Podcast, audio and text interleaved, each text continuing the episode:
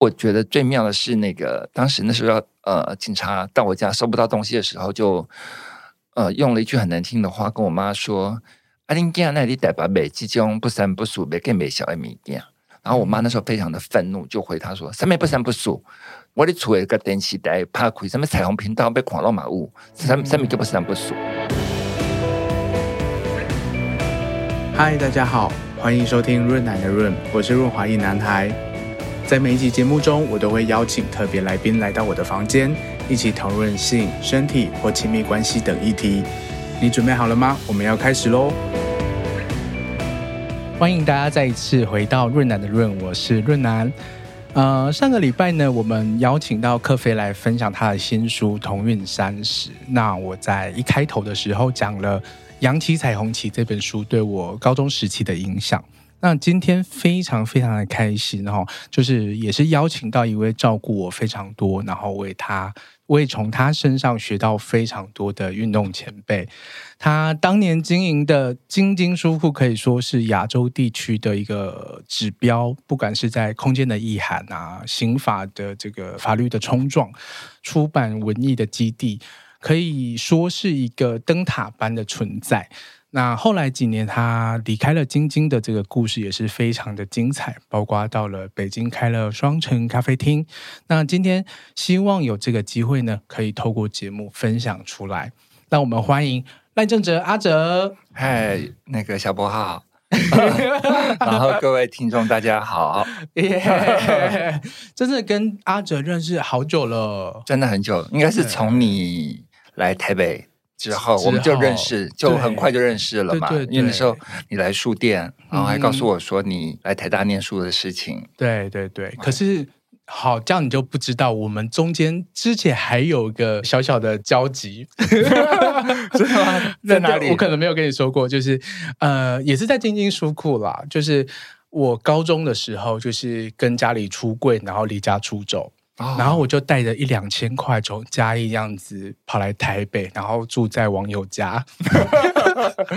我心心念念的就是到晶晶，嗯，然后我就去晶晶买了《抚摸》啊，你说那张专辑？对，我买了那张专辑，然后还买了一个彩虹的腰带。哇，对，然后那时候的店员是超超。对，那个时候我们的生命就已经有一个交集了。对对 对，然后那时候高一还高二，这么小啊？对，然后 过了几年，然后来到台北这样子，然后就一度跟着，我们就在很多的运动场合都有碰面。对对对，还可以找到很多那个历史的照片。对，我们同框，对对，跟王平啦，跟克菲啦，对对对，大伟啊，志伟，嗯嗯嗯。哇，时光飞逝，真的过得很快。对啊，对啊。那我我觉得，其实，在我的很多听众，其实大家可能都有听过晶晶书库，嗯、可是大家可能不太知道说，晶晶书库当初为什么会成立。所以想说，今天趁这个机会啊，想要请阿哲来跟大家分享一下，说，诶，当年是在怎样的一个社会条件，然后有什么样的目的？然后开了晶晶书库，或者是说晶晶这个空间和基地呢？嗯哼哼，呃，我觉得前前面讲这个会会稍微有点严肃了啊，就是其应该是在呃整个台湾解严之后，然后很多的那个运动都上街头了嘛，抗争啦，然后呃很多的那个民运啦、妇运啊，或者是环保议题等等都上街头了，所以。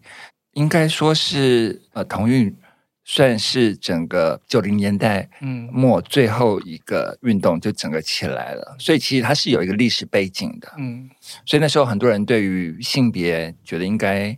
呃有一个比较政治正确的态度哦，就是说因为整个运动都起来了，所以在那个时候刚好也是我。我念书的时间就是有一点点断掉，因为我呃一下念书一下上班，然后来去念书，那刚好就是我那个在淡江念建筑研究所毕业之后，那我就在想说，哎，是不是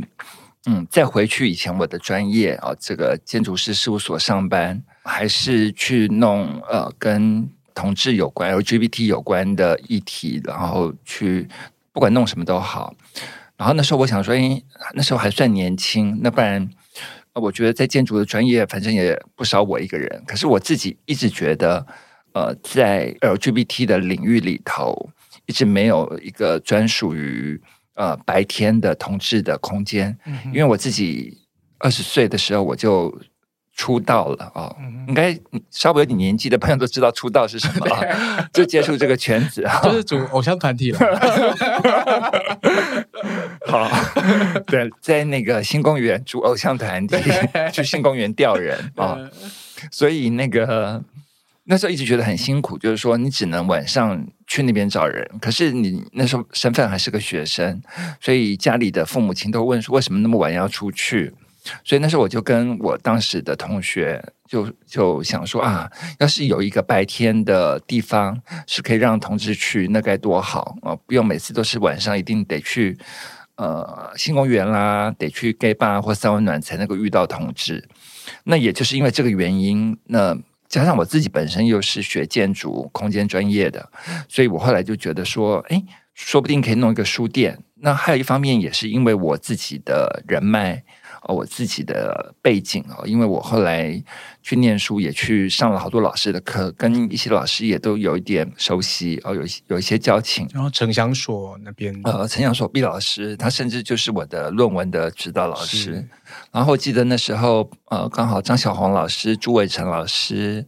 何春瑞老师、卡维坡，还有这个赵燕宁，嗯哼，很多老师都在那个时候就是都很支持。就那时候，我觉得我好像有那样的一个人脉哦，就是可以把书店弄起来。因为你呃要去搞一个书店，你还是得要有一点这个跟学术有关的专业的背景嘛，哦。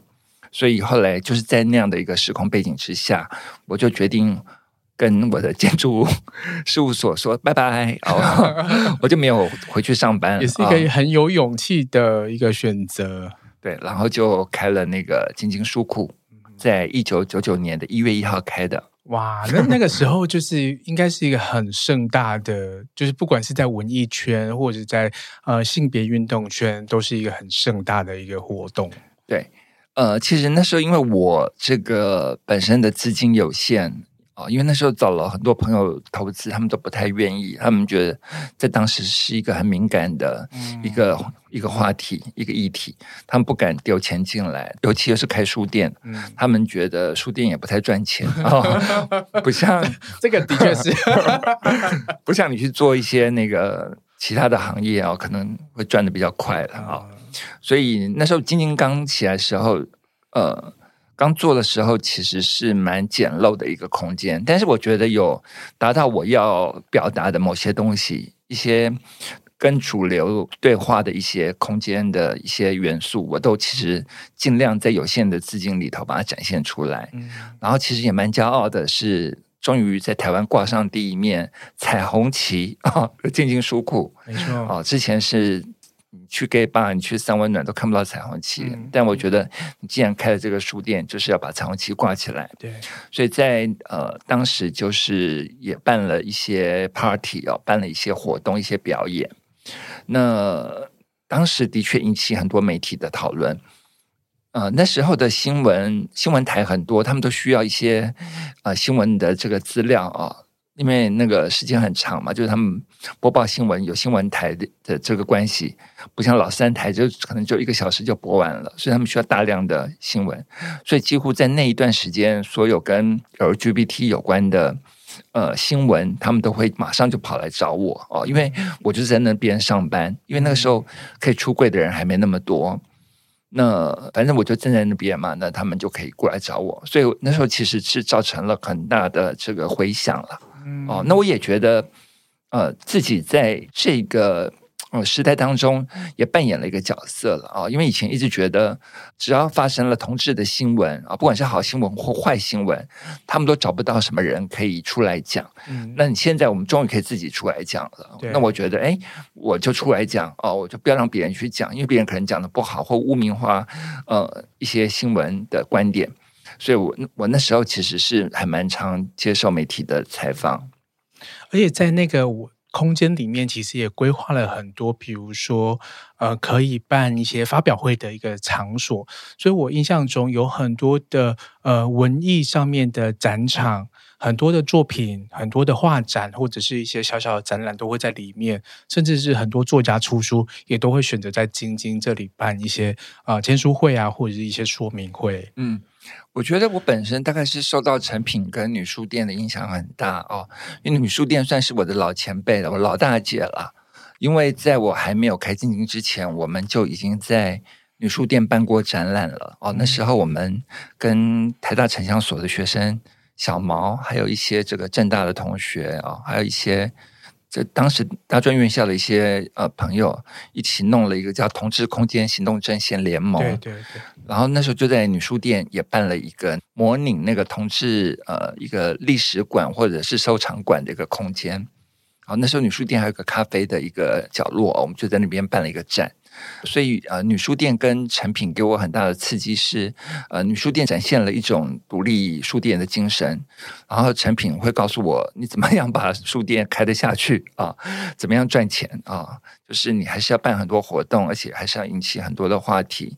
甚至可能在书店也不止只有卖书哦，你还是因为书的利润太微薄了，嗯，所以我那时候也卖了一些情趣用品啦、束胸啦，对对对哦，来帮助我卖书的这个呃利润没那么好啊，这上面其实。是帮助很大的，是是是，我记得那个时候，呃，我高中去的时候，晶晶还是在右手边一个比较小，然后可以到二楼的那个位置。对，然后我上大学的时候就已经搬到对面去了，就比较现在的那个位置。对，那那个位置它就比较大一点点，然后你甚至还有规划一个没有门，也不是没有门，透明门的厕所。嗯，对，对，那个是怎么样的一个概念啊？呃，你刚刚讲的那个是在，我们就以门牌号码来讲啊、哦，那个旧的晶晶是在七号，然后在七号的时候，刚好它是一栋呃老房子，那其实两层楼加一个呃屋顶加盖的一个铁皮屋，所以铁皮屋的部分我就用来做活动。办活动用，然后二楼就是卖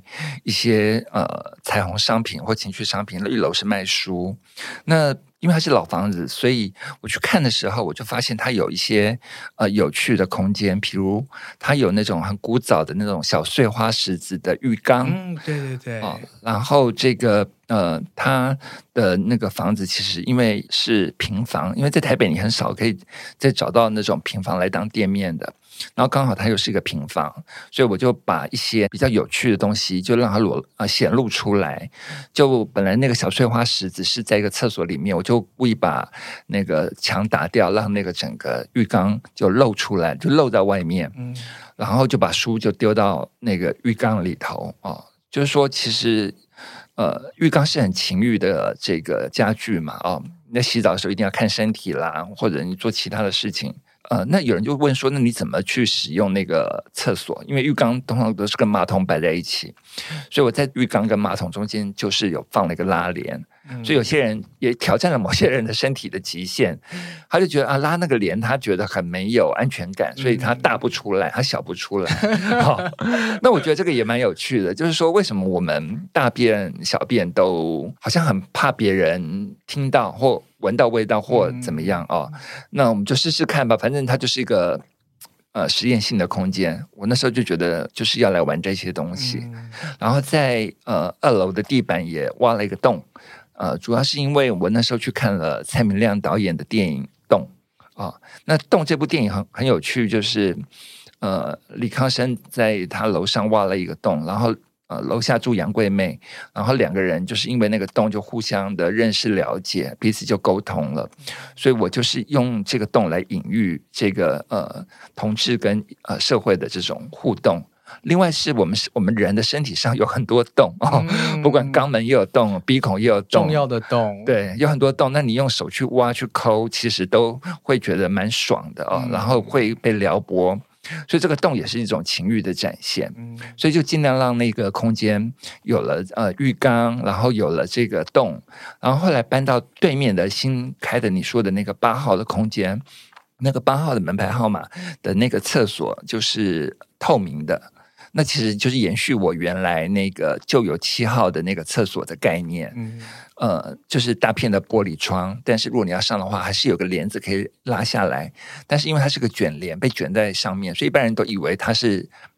看不见的，是没有的。其实它是有的，所以如果你要上厕所的话，是可以把卷帘放下来。那大家会在里面做除了上厕所的事情吗？呃，有有某部分的人在里面换束胸换很久，我就敲门，我说应该可以出来了。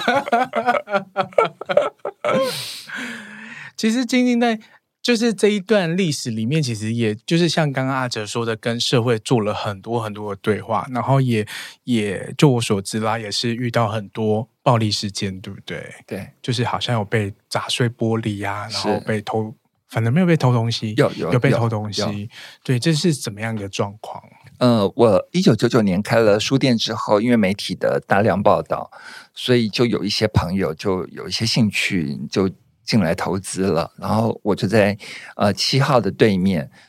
呃，就又开了一个咖啡馆。嗯，然后后来因为咖啡馆也不错，就做了生意还算可以。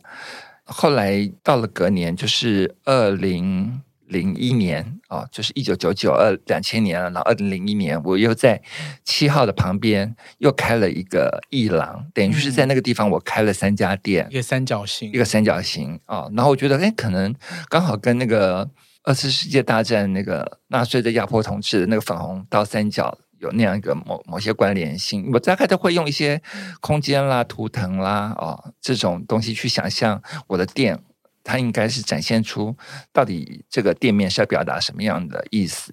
后来就是，不好意思，我打打断一下，刚刚阿哲讲的这一段，就是我小的时候想象同志的一些建构，我如何想象同志的。很重要的一些资料，哦、对，就是我小时候在嘉义乡下念读着呃杨起彩虹旗，然后看着呃认识同志手册，你刚刚说的那一些都在里面，嗯哼哼，对，所以这些都是我小时候在乡下没有人可以告诉我什么是同志，什么是同志生活，同志该长什么样子的时候，我就一直想象着台北有这么一个地方，然后。用了很多的心思，很多的心力，然后其实同志生活有很多很丰富的历史，在那个时候让我觉得，呃，我不是孤单的。然后有一天长大，我要到台北去。那我想问你，那时候你刚看到，这应该是在电视新闻上看到的吧？嗯，不是哎、欸，我我上网我没有没有，就是书哦哦，就是《杨奇彩虹旗》那本书，《杨奇彩虹旗》还认识同志手册哦哦，对对对，所以在电视上你没看过？没有，因为我们家没有。看电视的习惯。哦，对对对，嗯，那你当时除了说给你这些呃养分之外，你有很惊讶吗？我就觉得，我好好好像很多事情在发生，嗯，好像发生了很多事情，可是离我好遥远哦，嗯、就是呃，好多人。在花很多时间和力气在做很多的同志运动或者做运动，可是那个时候的我是一个高中生，然后每天面临的是课业的压力，然后跟父母的争执，然后出柜的这些、嗯、这些状态，然后就会觉得、嗯、哦，好抽离，就是好像是两回事。可是就会觉得说，我应该是可以撑得下去的，就是我知道。我的生活不应该只有在这个加一个小小的空间。我再过几年，我是可以离开这边的。那你要不要讲一下你逃家的 那个往事？这其实就差不多就这样子。就是呃，我那个时候就是我我的个性就是也是很倔强嘛，因为我就很不喜欢，不想要跟家里呃有什么，不想欺骗他们，我想让他知道我是同志。然后我那个时候也不会是不会沟通，所以我就是一厢情愿，觉得说你们就是要理解我，所以两边就是争吵的很厉害。可是就是钱啊什么也被他们拿捏的很紧。对啊，做一个高中生，这应该是你的真的衣食父母了。对对，各层面都是 衣食父母。那那时候就真的觉得受不了了，就是我必须要离开这个地方。然后我就想说我要去哪里，我就带着就是。就是东拼西凑的一些零用钱啊，什么钱，大概一两千块，然后就坐着客运，然后上台北，然后那时候就是透过网络认识一个呃北部的一个网友，哦，我我一直很想要找到他，可是都已经失联了，嗯、对，然后他就让我借宿他家两天，然后在这两天他去上班的时候，我就到处去晃，然后我也去了二二八，我也去了。晶晶，嗯，然后我还记得我在晶晶附近还有吃什么鸭肉羹、鱿鱼羹，对对，就是那附近这样子，对，然后。我就听着呃抚摸的专辑这样子，嗯、然后还是卡带，嗯哦、是卡带，是卡带，我买卡带。哦，对，然后那个那个专辑对我影响也很深。然后像专辑里面就有呃，就那时候有一个有一首歌是同志母亲想要找离家的女儿。有一段是这样子，嗯、所以我就也是从中也是可以理解说，我也期望说我妈妈也或者是我父亲也可以呃理解我，然后也会想要跟我有一个怎么样的和解，或者是更认识我吧。嗯，对，所以所以我的确是就是从就是阿哲的。呃，做的这些事情，然后在遥远的嘉义小乡下，嗯、就是给我很多的能量，然后让我长大，嗯、让我好好的长大，这样子。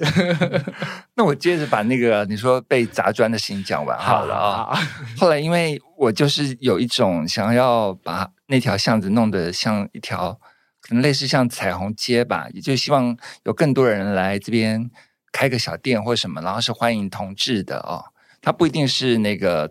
他本身经营者不一定是同志，但是他是对同志友善的。他愿意表态，他愿意贴一张小贴纸，或者是挂一个彩虹旗。因为我那时候在旧金山跟纽约，呃，去逛了那个卡斯楚，还有那个克里斯多夫街，就觉得哇，台呃，美国可以有这样的一个状况，台湾是不是以嗯本土也可以有类似这样的一条街道出现，或一个社区出现？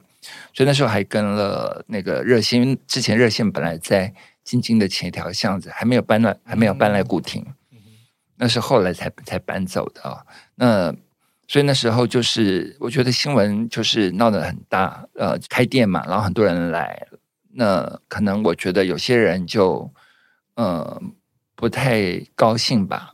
然后就在某一个晚上，我记得那时候好像过完年没多久吧，然后就就把我们一块玻璃砸碎了，在晚上的时候，然后偷偷爬进来。其实我们是有。装了摄影机的，然后就爬进来，然后就把一些东西就偷走，又爬出去了。然后我其实是有有我有报警啊，新闻也有报啊。那后来好像发现，几年之后发现整个事情应该也没有那么的恐怖或可怕，是因为我觉得他或许并不是要攻击这个书店，他或许他单纯只是因为买不起那个书，嗯。然后他想用用偷的，你是说他本身可能也是同志？有可能，在这么多年之后，我觉得我可以用其他的角度来想这件事情，所以就成了一个悬案了。因为后来因为。你也知道，其实就是偷了几本书嘛。那时候我邻居就说：“阿弟被丢了，这 我我台西两个被掉上。”那我就想说，那就几本书跟补一块窗户而已嘛。嗯、后来就事情就过去了。嗯、可是当下应该也是非常紧张，对不对？嗯，会非常紧张。对，整个社会氛围其实也会觉得说啊，会不会是呃仇恨啊？就是对于同志的污名。对，做成的这样子的攻击，尤其是我附近，其实教会很多。对，我才是想说，你刚说让它变成友善的街区，我想说这边这边街到处都是教会。对啊，那一条路上，台大后面那边都是教会，大概是全台湾这个教会密度最高的地方了，嗯、就是在公馆嘛。对啊，对啊，他们怎么没有互相攻击啊？不同教派，对。但是我觉得可能跟当时那个整个大时空的环境背景有关，就是大家还是要政治正确，嗯，就是尽量的不发声，那、呃、就是尊重你。所以我觉得像更新，我们也跟更新合作过，也办过活动啊。更新文教院，对，对，对，他们是非常友善的，呃，天主教的教会，嗯、是是是，里面的一些很多的作家，年轻作家还有培训，嗯、我都都有都有蛮多朋友从那边出来。都蛮精彩的这样子，嗯，嗯，我印象中就是我就我所知，就是晶晶也有一个很重要的事件，就是有去做视线，嗯哼，哼，就是因为啊、呃，你们有进口一些啊、呃、杂志，就是难体杂志，然后被海关没收嘛，然后是被起诉这样子。呃，那个的话是因为我从香港呃进了这个全裸的男体杂志叫《雄风》，然后另外一本叫《兰桂坊》，那。我那时候觉得说，哎，在香港他们的那个街头都可以贩售，然后包括香港的机场也可以公开贩售，因为它上面是封了胶膜，然后写了十八禁的标语。所以我觉得，呃，在台湾当时出版法已经废除的呃状况之下，我来进那些书应该是没有问题的。那的确，我刚进的时候也都没有问题，直到了第二年才被海关呃扣押下来。嗯，哦，那就是可能有一些海关就觉得说这些东西是猥亵物品，所以他用了这个刑法二三五条哦，就是来检举我。嗯嗯，那警方到了那个我的店，也到我基隆的老家哦。因为我的户籍在在基隆，所以他们跑去了基隆老家啊、哦，然后他们就想要带走一大批的东西。他们到书店是抱了一些书走，就是把《兰桂坊》跟《雄风》杂志，还有呃当时的有一本也是热爱出的系列的难题杂志，叫 His H I S，也都全部都抱走了。然后到我基隆家里，其实找不到任何东西，因为我根本不住基隆。我觉得最妙的是，那个当时那时候要呃，警察到我家收不到东西的时候就，呃用了一句很难听的话跟我妈说：“阿玲家那里代把美即将不三不四，别给美小艾米店。”然后我妈那时候非常的愤怒，就回她说：“什么不三不四？我的厝一个电视台怕亏，什么彩虹频道被狂乱马物，什么什么个不三不四。”然后我就觉得哇，我妈变得很猛，嗯，就是我妈其实本来是不太。那么支持我去抛头露面，然后去搞这些同时运动，那我可以理解到她的压力。可是后来她好像，呃，他自己也改变了吧？就是因为我常常会跟他沟通，那我觉得我妈呃就回那个警察的那个那几番话，我觉得非常的棒哦。就我常常在很多场合，我都会把这个拿出来讲，很精彩。对，因为我觉得一个欧巴桑他有那样的一个力量，其实是来自于他，他进步了，而且他爱他的儿子。所以他可以勇敢的挺身而出，所以这件事情后来就是打到大法官视线嘛。对，后来就是呃一审跟二审都败诉，然后呃我的那个委任律师邱焕全律师就认为说一定要打到释宪。哦，对，要讲一下这个中间的一个小插曲，就是很多人以为说呃。这个刑法二三五条，呃，好像没有什么人受害。但是后来，呃，我就是站出来之后，我接到了很多漫画店负责人或店长打电话给我，就是大家都可以想象，那个在台湾有很多大街小巷里面的那种出租漫画店，嗯、我超爱去租漫画。他说，到了寒假到暑假的时候，警察为了要业绩，他们就会特别在那段时间去。呃，针对那些漫画店去做那个检查，然后把很多书收走。那很多人都认为说，我就是开一个小小的呃那个漫画出租店而已啊，我还得去搞一个呃那个什么，我干脆我就罚钱算了，我就不要跟你们斗了哦。所以他们很多人就是默默的就缴了罚款，嗯，然后就就顶多是不卖那些啊，不租那些书而已。嗯，但是没想到这些漫画出租店被临检哦。的这个比例非常的高，所以他们后来都纷纷打电话给我，就说他们支持我站出来。然后，所以后来这个案子也变成不是只有进京的案子，它应该是跟很多出版相关的，或者我们刚刚提到的漫画出租店有关的这样的，到底什么是猥亵物品啊？嗯、谁来定义它？嗯、呃，然后要怎么处理？那我们那个法又是很久以前的法了，对，嗯、呃。那个法其实是国民政府还没有来台湾的时候就已经定的法，刑法二三五，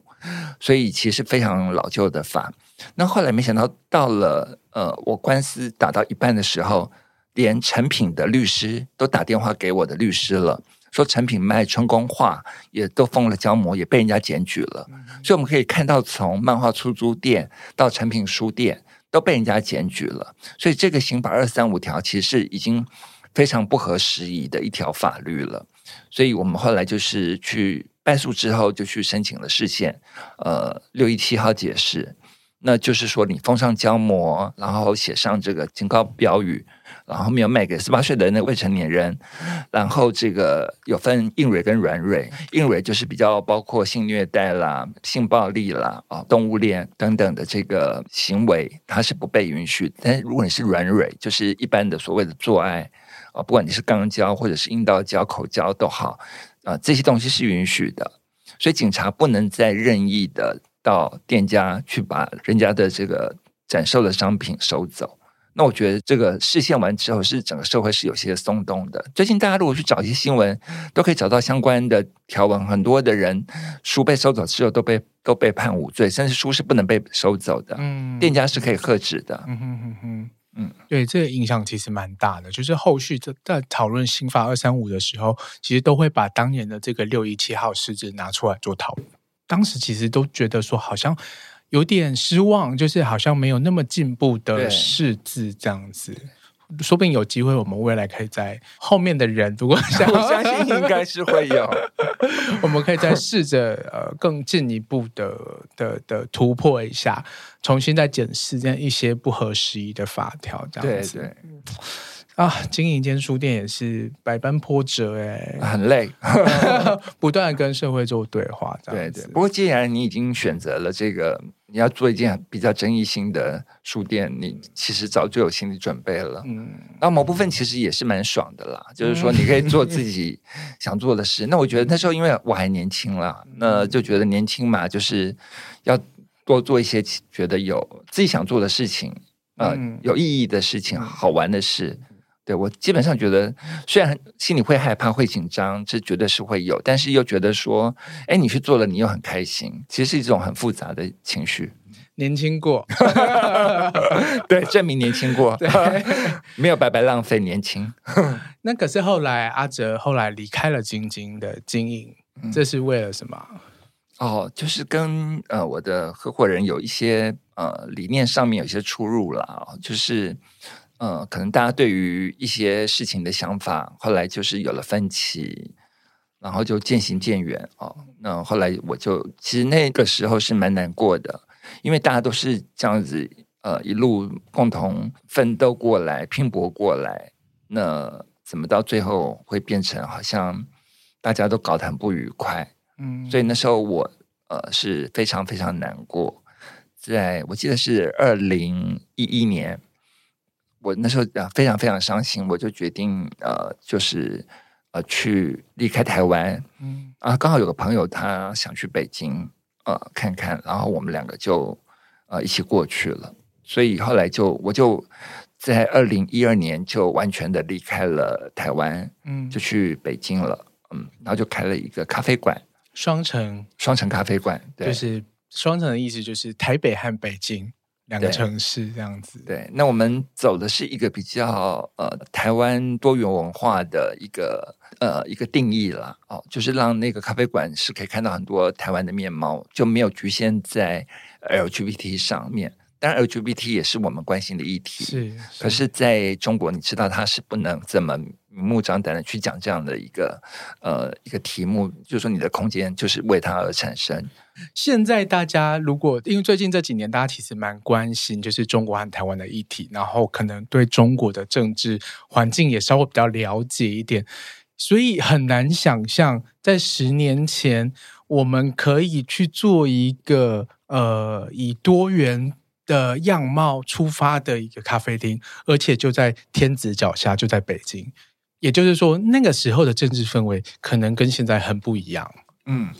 我记得那个时候应该习近平刚上台吧？对，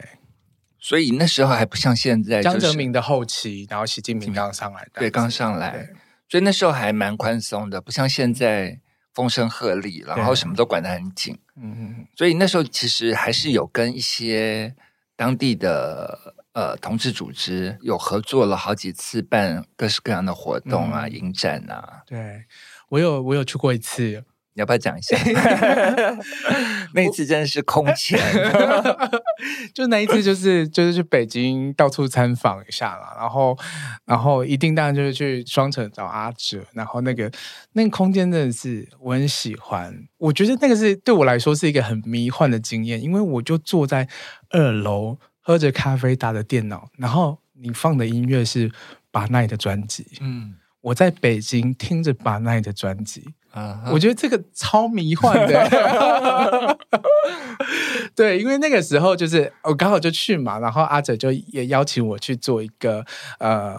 讲座，然后那时候我也想说，哎，我顺便去，大概是四五年前的时候，那时候真的跟现在差好多，就是那时候会觉得说，好像有很多议题在可以讨论，很多的组织其实也很蓬勃，呃，北京的 LGBT 各种议题其实都都都还在呃发展中，然后很多所谓的国外势力。都很很认真的资助着北京的各种呃 NGO，对，各种不管不管是呃呃，比如说艾滋的小组啊，各种各种议题这样子，所以那个时候就跟朋友就一起过去去看这些团体，然后去去想说，哎，我们有没有机会一起去合作很多事情这样子？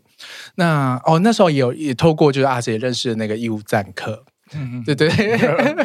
就不知道大家有还有没有印象？义务赞客他们拍了很多很好看的影片，然后木木啊，大家都很可爱这样子。嗯、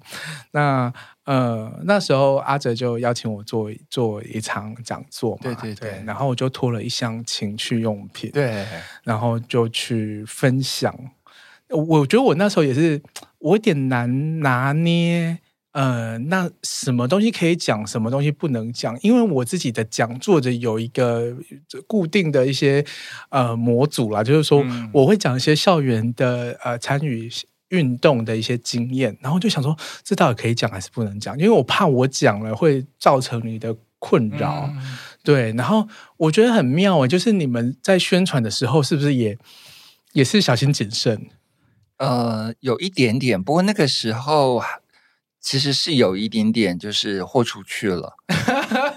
因为我豁出去吗？呃，其实，在你之前还有一个前辈石叶，嗯，石叶、呃、他也在双城做过一个那个 BDSM 的表演，嗯、所以你们两个大概是就是台湾过来在双城做演讲或表演最大胆、尺度最大的。嗯呃，一个活动，然后也都是空前爆满，嗯、就是挤到人都挤不进来了。对，嗯，对。然后那个时候，我记得你们用微信在发这些讯息给大家的时候，就是呃，文案都写的非常的隐晦，嗯，然后写到我都说，哎，我是要讲这个吗？但是他们都知道。要来听什么哦？嗯、就是大家都知道这样子，对对对，就是后来也习惯了他们的用法，嗯，就知道到哪边该停了，就就意识到了，大大家就就知道了。是是是，嗯、那天的确是很多人，而且好多年轻人哦，然后很热情，互动感觉也非常好，我觉得好棒哦。而且你带着。带过去那些宝物，那些情趣用品，大家都爱不释手。这些结束之后，大家都到前面一直玩这些东西。对对对对，然后有好多年轻可爱的小男孩们，这我可以爆料吗？就是我 partner 一起去嘛。嗯，然后我们就带一个人回饭店。真的真的，行动派行动派。对对对，然后可是因为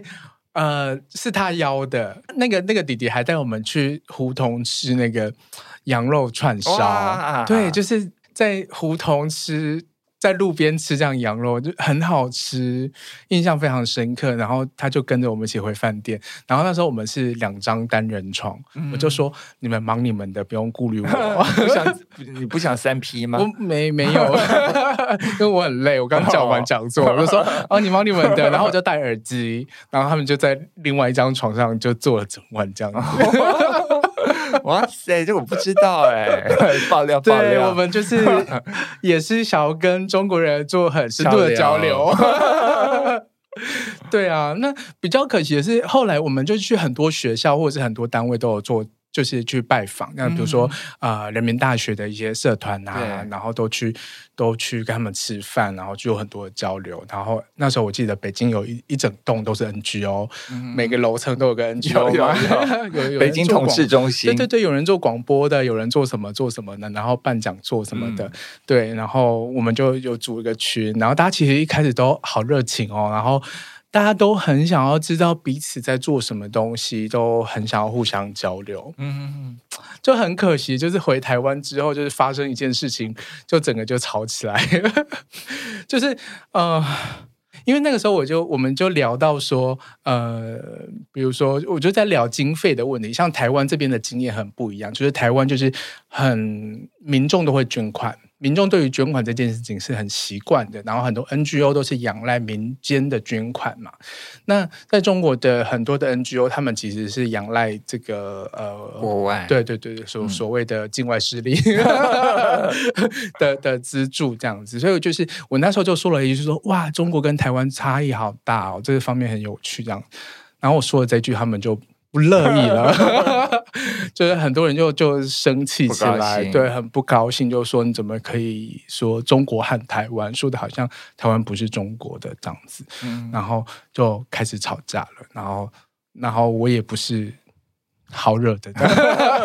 就吵着吵着吵着，大家就不欢而散，然后群主就消失了，这样子。嗯、可是，呃，我我可以理解，就是说，不是里面所有人都是这样的想法，然后也有一些人就是也是会私下跟我聊聊这样子，然后，呃，有些人真的是不便。在那么多人的地方说什么？嗯，对对对，所以，唉，后来就是整个政治情势，习近平的关系越来越紧缩嘛，然后，然后就后来就比较少跟大家联系了，嗯嗯，比较可惜一点。嗯、然后阿哲也后来就又回就回来台湾了。对，后来那个咖啡馆，就是因为他经营的不是很好，不像我在书店那样的一个状况，就是。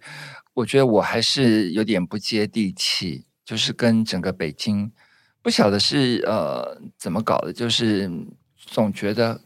在那边生活的不是很开心。嗯，对。那后来我就先回来了。嗯，其实我觉得我对北京很怀念的东西是食物，欸，哎，食物。对，你有没有觉得在那个胡同或者大街小巷都可以闻到那个呃烤？肉串，对，烤羊肉的味道，对，那个那个应该是叫什么？孜然，孜然，对，孜然的味道，对对对，嗯、我觉得那个氛围很好。那个时候，我和我的 partner 特别喜欢在胡同乱晃，然后甚至就是有店家他是打烊了，年轻人开的那种小酒吧打烊了，然后我们在外面晃，然后就招呼我们进去，我们就进去跟年轻人、陌生人、老板聊天，然后知道我们台湾来的，其实大家都。蛮热情的，嗯、然后在胡同里面的大爷也都拉着我们乱聊很多 历史故事，这样子，是觉得蛮有趣的？北京的经验，北京的胡同其实还挺有趣的，因为它交织了很多，我觉得很多不同的人都住在里头了，一些老外啦、南方来的人啦、东北来的人啦，全部都挤到那胡同里，所以胡同文化其实很、嗯、很好玩。嗯嗯。嗯那其实我知道阿泽就是这几年其实比较关心的一个议题就是养老院，也也不是阿哲关心啦，其实很多人都关心，比如热线其实有老同小组嘛，那我们身旁也有很多很多好朋友，其实大家都在面临就是身体的老化啊，或者是我们的长一辈，其实大家都都在面临同样的问题，所以我们慢慢的就是开始大家都在思考说。那同志老了之后怎么办？嗯哼，这样子。那因为我就看会看到阿哲的脸书，常常会贴类似的讨论，然后本身又是这个空间和建筑的专业，所以就是想说要来问问阿哲，嗯，有什么解法？到底我们这些人老了之后该何去何从？我们可以有怎么样的想象啊？啊、嗯，其实我还没去北京之前，那时候就。有想过是不是弄一个啊同志的那个安养中心之类的？嗯、那也去上了一些课了。因为我自己本身没有医疗背景，你知道，其实如果你做养老的东西，还是要有一些跟医疗系统做结合。然后包括呃，这个养老村它应该是怎么被设计、怎么被规划、怎么执行。所以我有去听了一些研讨会、一些报告。可是后来就是因为一些因缘际会的关系，我又就跑去北京了。嗯、然后回来之后，就刚好那个都市改革组织他们那边有在推呃一种叫做合作住宅，就是呃就是共融的生活，就不同的背景的人哦，他们可能可以一起啊、呃、住在一起，互相帮助，然后互相支持，然后有共同的资源可以呃一起分享。诸如此类的，然后也讲到了那个呃 LGBT 这个族群，所以我最近比较呃就有花一点心力又回来关注这个题目。那我之前去听了那个，因为他们都市改革组织，他们办了好几场，有一场是王增勇老师在讲那个乐龄共老。其实就是在讲养养老村，但它不是特别针对 LGBT，嗯，可是它里面有一段有特别把 LGBT 的这个议题挑出来讲，他就说，呃，在日本其实有这样的一个经验，就是呃，一群男同志他们有弄了一个同志的养老村啊，呃，但是他们觉得这个养老村不能是整个关起来的，所以他们有有一半的那个面积是开放给对同志友善的女性。女性。对，特别是女性，其实也不能完全说是腐女了啊，就是 就是很 gay friendly 的，嗯，的女性朋友，异性恋女性，然后让他们住进来，因为他们觉得，呃，不希望整个都是完全都是同志住在一起，应该是有共融、有交流，这样子才会比较有趣。嗯，哦，因为你不是动物园，整个关起来，好像被隔离了，被隔开了，对，他觉得这样也不太健康。那王老师有说了这么一段，然后我自己去研究了一些案例，看了一些案例，好像也比较是整个倾向，呃，不管你这个呃同志的彩虹村也好，养老村也好，最好是跟社会是有互动、有交流的，而不是整个都是、呃、封闭封封闭起来的。他觉得这样子，其实，在很多方面上，其实呃，一来是不太健康，二来其实这样子对于这个。呃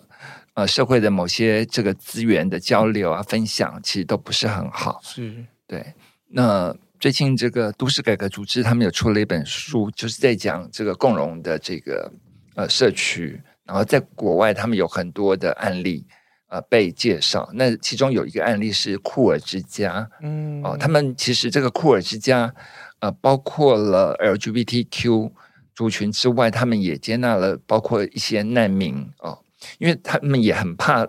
呃，这个所谓的这种呃共荣生活是把它中产阶级化了，就是把这个边缘的族群呃就是遗漏了，就是好像只剩下有钱人才可以住进来，对，玩在一起的游戏哦，所以他们就是特别把这个很多不同阶级也打散，嗯、互助时代，对，哦，互助时代，互助时代啊，谢谢小波，不会被，所以呃，我觉得养老村在台湾还是应该有。呃，台湾在地的经验啊，我们就看了一些国外的例子，但是台湾应该也会走出自己的另外一套同志的养老的这种呃样子出来哦，就像我们的同志咨询热线，我们的台湾的同志运动，其实跟国外运动经验其实差很多，对，非常不一样。所以我觉得这个同志养老村也应该会长出台湾有的样子。嗯，不过目前因为这个高房价啦，然后这个。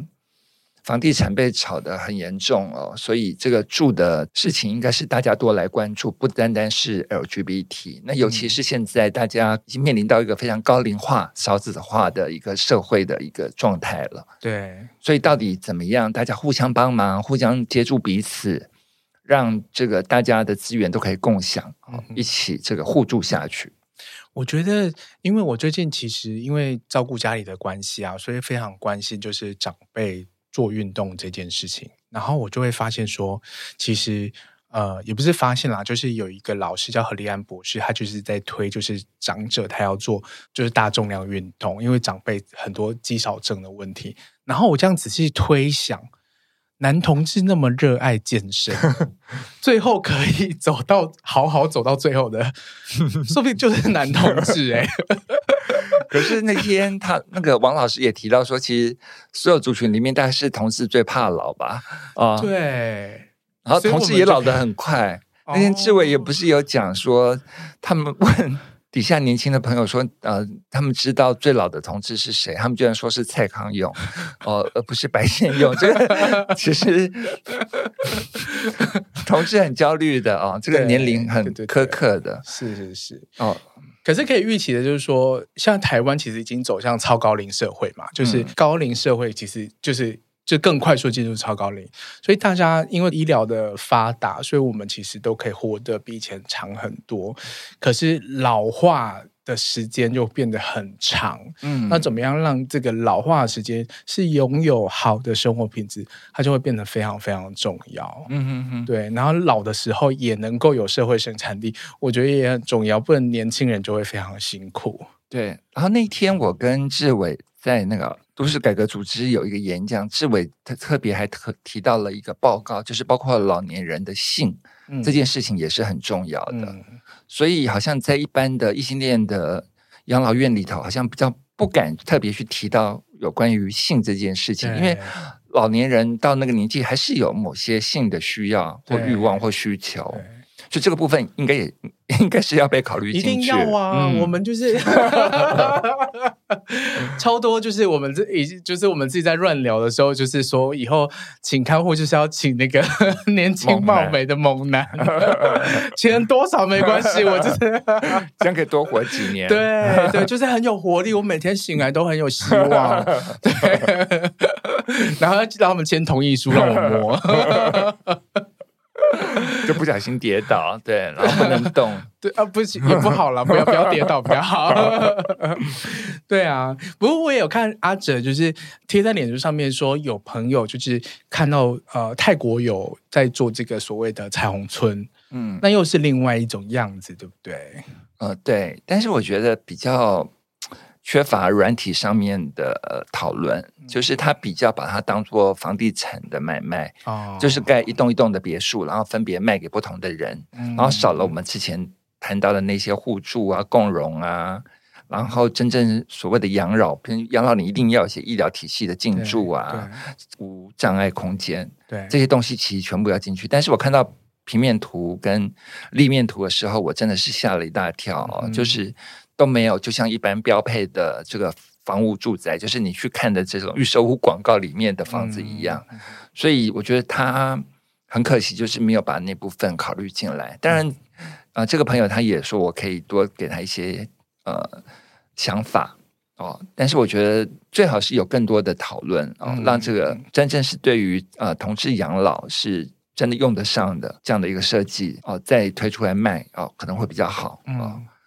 我觉得这个议题其实真的非常非常重要，就是我觉得听众可能不要觉得离自己非常遥远，因为我们要建设一个东西，或是要变成让它变成一个呃有系统性的东西，它需要很长久的去推动，嗯、就是怎么样让自己年老的时候，二十年、三十年之后，能够有一个好好的地方待着，因为呃。虽然有些人已经在结婚了啦，然后那你结婚有没有小孩，有没有人之后可以互相依靠，那又是另外一回事啊。结婚也很容易离婚啊，所以也不用。对，所以我觉得每个人都要去思考说，那我年纪大的时候，我该怎么去好好的过生活，然后不要造成别人的负担。嗯、那。呃，所以我就会觉得说，我们从现在开始就要来思考这个议题。嗯、那这个议题就像刚刚阿哲说的，它牵扯好多事情哦，它可能牵扯高房价的问题，所以我们要关心土地居住正义的问题。然后它可能跟医疗，或是跟呃呃长期照护的政策有关系，可能也是跟整个空间。怎么设计，这些都非常非常的的有关系，对，所以大家要开始思考这些事情。嗯，好难哦，当同志好难哦，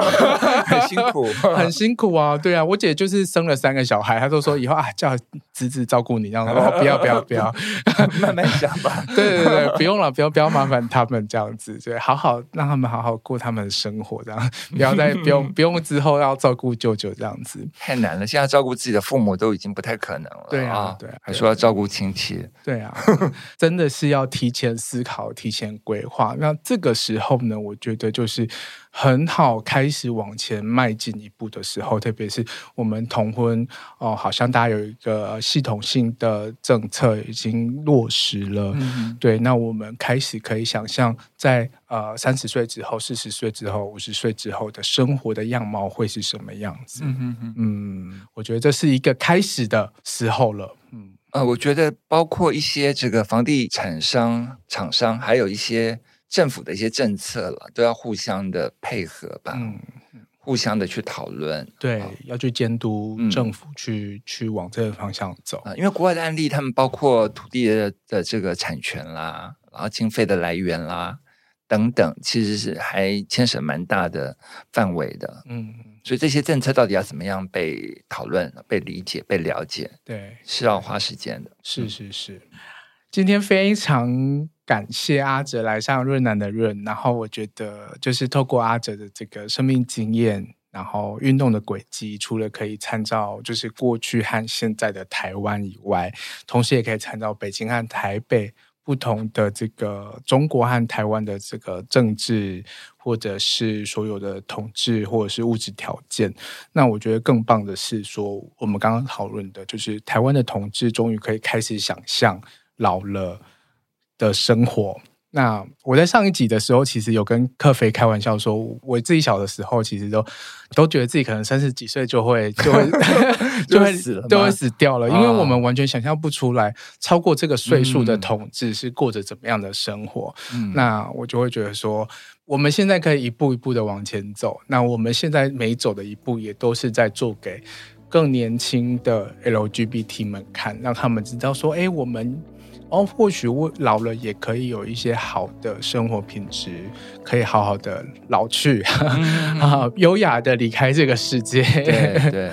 对啊！那希望润南的润这个节目能够带大家开启更多一点的想象，然后在欲望、在身体，然后在人生的不同的阶段，我们都可以好好的练习，呃，安放 这些东西，然后都能够是事先的准备这样子。嗯、那如果你喜欢润南的润，欢迎分享给身旁的朋友，然后也欢迎到 Apple Podcast 留言告诉我你的想法，并留下五颗星哦。那再次谢谢阿哲，谢谢你来到润南的润，谢谢小博，耶，大家再见，拜拜。